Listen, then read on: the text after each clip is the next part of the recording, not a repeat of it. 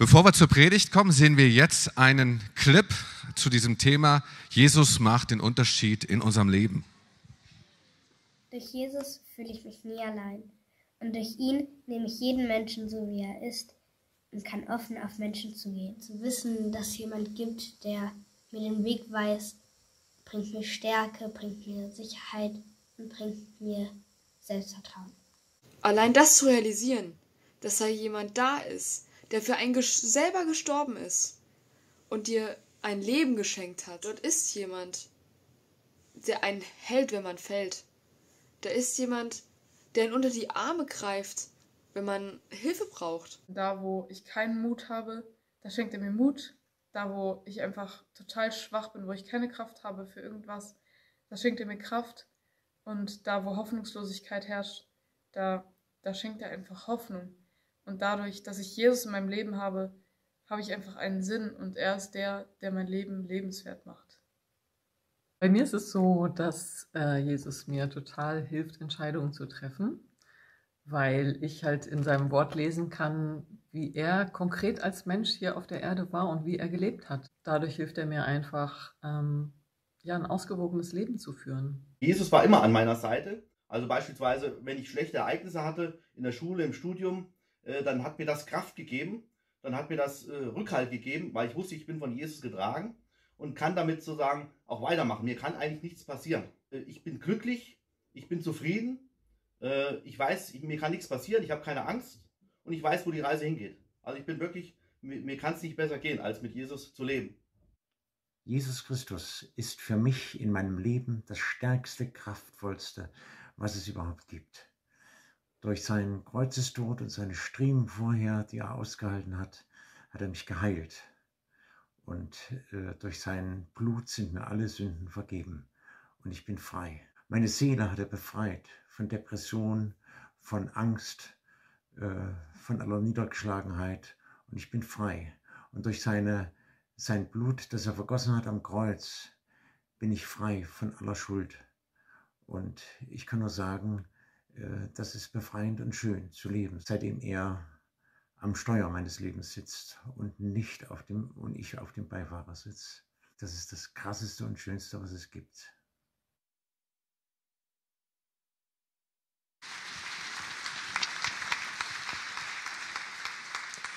Jesus macht den Unterschied in meinem Leben. Und ich kann das echt bezeugen. Ich habe, als ich zehn Jahre alt war, noch in Afrika, habe ich in der Kinderstunde gehört, dass es möglich ist, Jesus in unser Herzenshaus einzuladen und ähm, wie wir beten. Das haben sie uns in der Kinderstunde erzählt. Und dann ging ich nach Hause, saß auf mein Bett und ich weiß noch, ich habe den Vorhang genommen und mein Gesicht zugedeckt. Ich wollte irgendwie was Heiliges erzeugen und dann habe ich Jesus eingeladen. Ich kann mich immer noch an das Gefühl des Stoffes in meiner Hand erinnern und ich weiß, dass dieser Moment seither mein Leben bestimmt. Diese Entscheidung hat Weichen gesetzt, die wie ein wie ein Segenstrom durch mein Leben fließen. Ich wollte nur fragen, wie viele von euch haben das erste Mal oder haben, äh, waren in der Kinderstunde als kleine Kinder? Wie viele von euch? Ja, deswegen mache ich Kinderarbeit. Deswegen mache ich seit über zehn Jahren auch noch länger Kinderarbeit, um möglichst viele Kinder zu erzählen, dass Gott sie liebt, dass Gott einen Plan hat für ihr Leben, dass möglichst viele von ihm hören und ihm ihr Leben anvertrauen. Ich könnte eine Geschichte nach der anderen erzählen von Menschen, die durch mich Jesus erlebt haben und nicht, weil ich auf Leute zugegangen bin, kennst du schon Jesus oder so, sondern die auf mich zukamen. Meine Mama, mein, mein Vater, meine Oma, mein, also andere Verwandte, Freunde, Kollegen, Studenten, Nachbarn, Fremde, die gesagt haben, irgendwas ist anders. Was ist es? Die gesehen haben, wie ein roter Faden.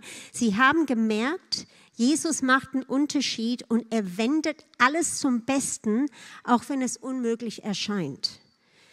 Ähm, ich bin mir sicher, dass hier eine ganze Reihe sitzen, wenn wir alle Geschichten hören, könnten wir eine ganze Bibliothek füllen mit dem, was wir mit Gott erlebt haben. Die Tatsache, dass wir eine Multigenerationenkirche sind, ist ein riesiger Schatz. Ein ganz großer Segen. Jung und alt, Deutsche und Ausländer wie ich, machen äh, manche mit spektakulären Geschichten von Flucht vor Verfolgung oder Befreiung von Suchten und Ängsten und manche mit Geschichten, wie sie von klein auf durch ihr Leben mit Jesus gegangen sind. Und jetzt muss ich als Ausländerin einfach mal einen richtig typischen deutschen Satz loswerden. Seid ihr bereit? Ich glaube, wir müssen mal miteinander reden. Ja. Ich erzähle mehr dazu. Aber zunächst bitte ich zwei junge Männer auf die Bühne, die ihren Weg mit Jesus gerade beginnen. Und dazu die erste Folie. Preist den Herrn und rühmt seinen Namen. Verkündet allen Völkern seine großen Taten. Singt und musiziert seine Ehre. Für, äh, ruft euch sein Wunder ins Gedächtnis. Seid stolz auf ihn, den heiligen Gott.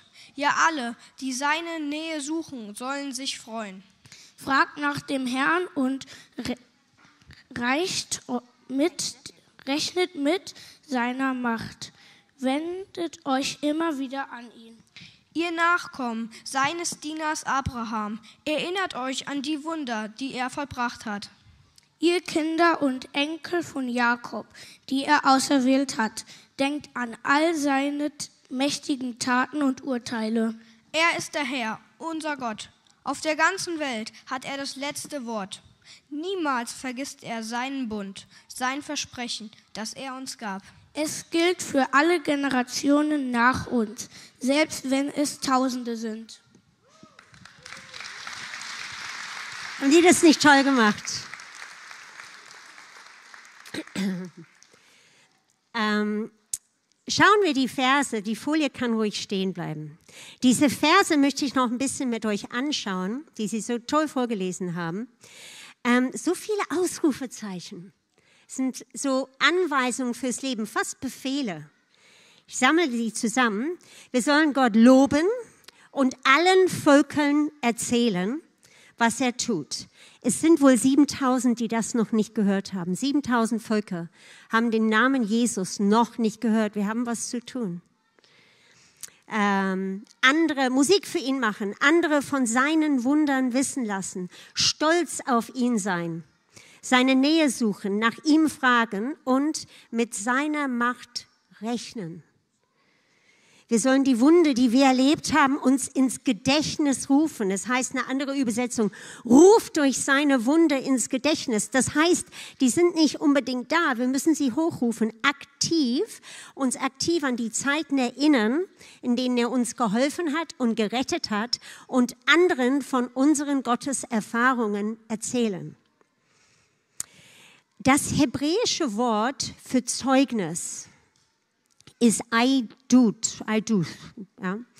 Wenn wir von Zeugnis sprechen, Zeugnis geben, dann meinen wir meistens, äh, ich war Zeuge von dem Unfall oder ich erzähle euch, was ich erlebt habe. Aber die hebräische Bedeutung ist ein andere. Die hebräische Bedeutung von Aidut heißt so viel wie nochmal tun nochmal tun. Wenn wir andere davon erzählen, was wir an Wunder mit Gott erlebt haben, setzen wir Glauben frei, dass er das nochmal tut. Deswegen sollen wir es machen, nicht einfach, weil wir etwas bezeugen. Wenn ich Zeuge bin beim Unfall, das Weitergeben verändert kein Leben. Aber wenn ich erzähle, was Gott mir getan, getan hat, setze ich Glauben frei, dass er das wieder nochmal tut. Menschen beginnen mit seiner Macht zu rechnen. Ich kenne ein Ranger-Team, ziemlich persönlich, die Löwinnen. Wo seid ihr? ich rufe euch nicht vor. Aber sie haben einen ersten Hike ohne Handys und ohne äh, Erwachsenen machen müssen. Wir hatten nur eine, eine Landkarte und sie haben sich total verlaufen. Also waren echt. Und dann kam so die Gedanke, wir könnten ja beten. Die waren mitten im Nichts, kein Mensch zu sehen. Die haben gebetet und dann sahen sie eine Person, der ihnen gezeigt hat auf der Karte, nee, ihr seid ganz woanders und den richtigen Weg zum Lager zurück gezeigt hat. Ich möchte das erzählen, vielleicht seid ihr Kinder irgendwo mal, verlauft ihr euch. Vielleicht wisst ihr nicht weiter, ihr könnt ja beten. Ne? Es geht nicht nur für die Kinder. Jetzt möchte ich meine Mama auf die Bühne bitten.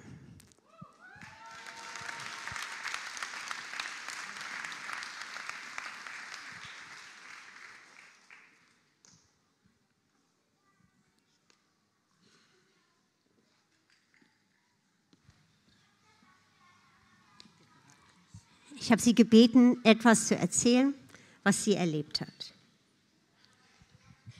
Something really, um, something really amazing happened to me recently. Etwas Erstaunliches ist mir vor kurzem passiert.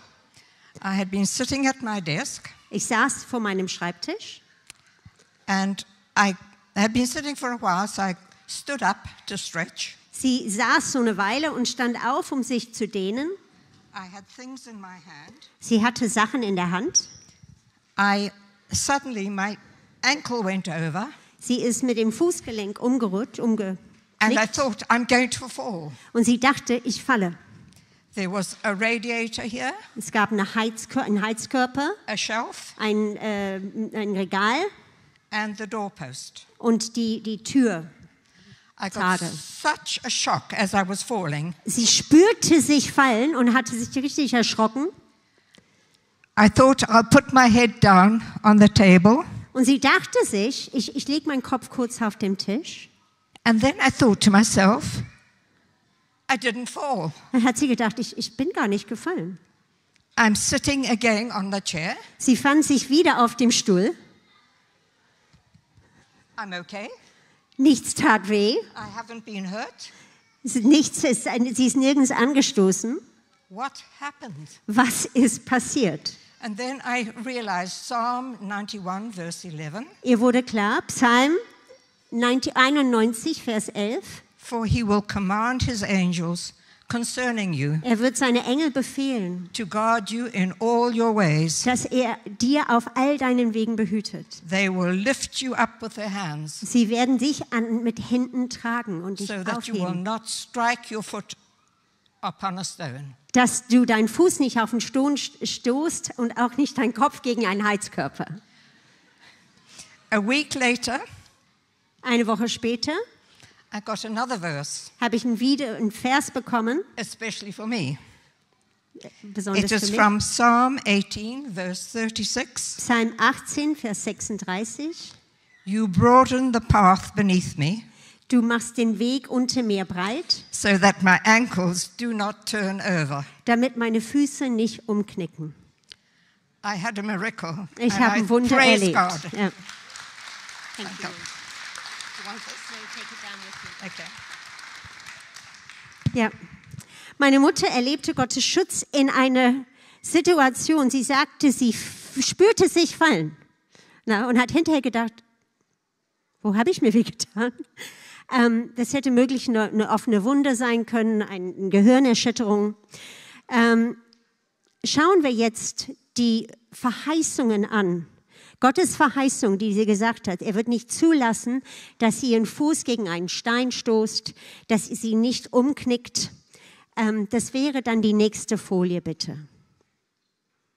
Ja. Er verspricht uns seinen Schutz, so wie wir von meiner Mutter gehört haben. Für alle, die Angst haben vom Fallen, die Angst haben, die vielleicht älter werden und Angst haben, sich anzustoßen, denkt dran, was Sheila erlebt hat.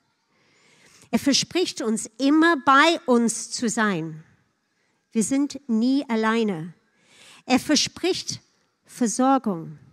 Wer hier hat schon mal erlebt, dass ihr Geld geschenkt bekommen habt? Na? Wer hat erlebt, dass ihr ein Auto geschenkt bekommen habt? Oder ein Haus, eine Wohnung? Ja? Wer hat Wunder, Versorgungswunder erlebt?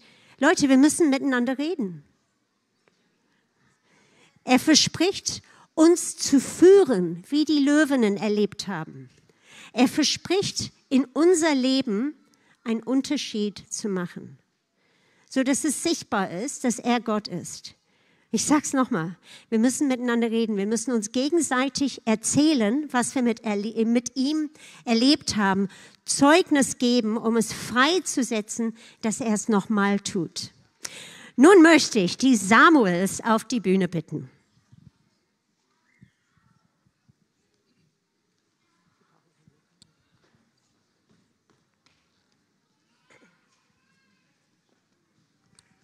So, ihr Kinder, ich habe eine Frage an euch. Uh, sorry, Samuel, dich meine ich nicht, aber schön, dass du, genau, sorry. Danke, aber danke für deine Bereitschaft. Es gibt einige, ja, genau. Das war, kannst du neben ihm ein bisschen dichter an ihm stehen, Samuel? Genau. Okay, Kinder, wenn die zwei miteinander kämpfen würden, wer würde gewinnen? Samuel, ja klar. Welcher? Genau, ja, ja, ne? Ja, ihr seht ja, Samuel ist klar im Vorteil, der ist älter und er hat auch es länger. Und wenn ich ihm auch noch das hier gebe, na, kriege ich schon weiche Knie. Aber wenn der andere Samuel euch zeigt, was er in seine Tasche hat,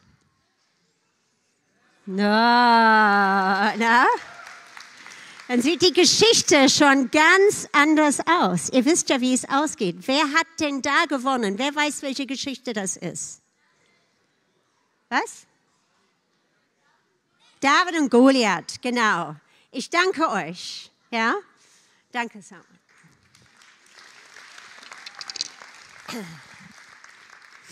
Ja, David hat damals, also wenn ich die Geschichte erzähle, die ganze israelische Armee stand da und hatte Angst vor einem Riesen mit Schwert, der sie auch noch angeschimpft hat. Und David wusste, Gott würde ihm helfen. Wie hat er das gewusst? Weiß jemand? Was meinst du, Nathanael? Ah, Entschuldigung, Simeon, Entschuldigung. Ja. Genau, er hat schon gegen Raubtiere gekämpft. Ja? Wenn wir noch ein bisschen in der Zeit zurückgehen, als die Israeliten aus der Sklaverei durch die Wüste gingen und nach Israel kamen, haben sie zwölf Männer rausgeschickt, um zu gucken, wie ist das Land so. Zwölf Spionen. Und sie haben gesehen, das Land ist gut. Die kamen zurück und haben alle berichtet, das Land ist toll. Die hatten riesige Trauben mitgebracht. Zehn von den Männern haben aber gesagt, das Land ist voll mit Riesen. Wir kamen uns vor wie Insekten, wie kleine Heuschrecken neben sie. Sie würden uns verputzen.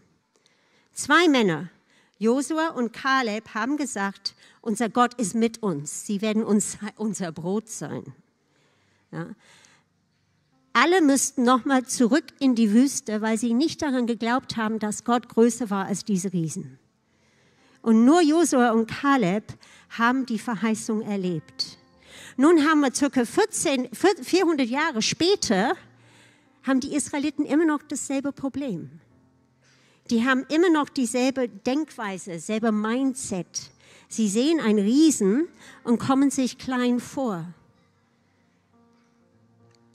Nur David, Gott hat dann ein circa 12 bis 15-jähriger Junge benutzt, um einen Riesen, wovor alle Angst hatten, mit einem Stein niederzulegen. Und dasselbe Schwert,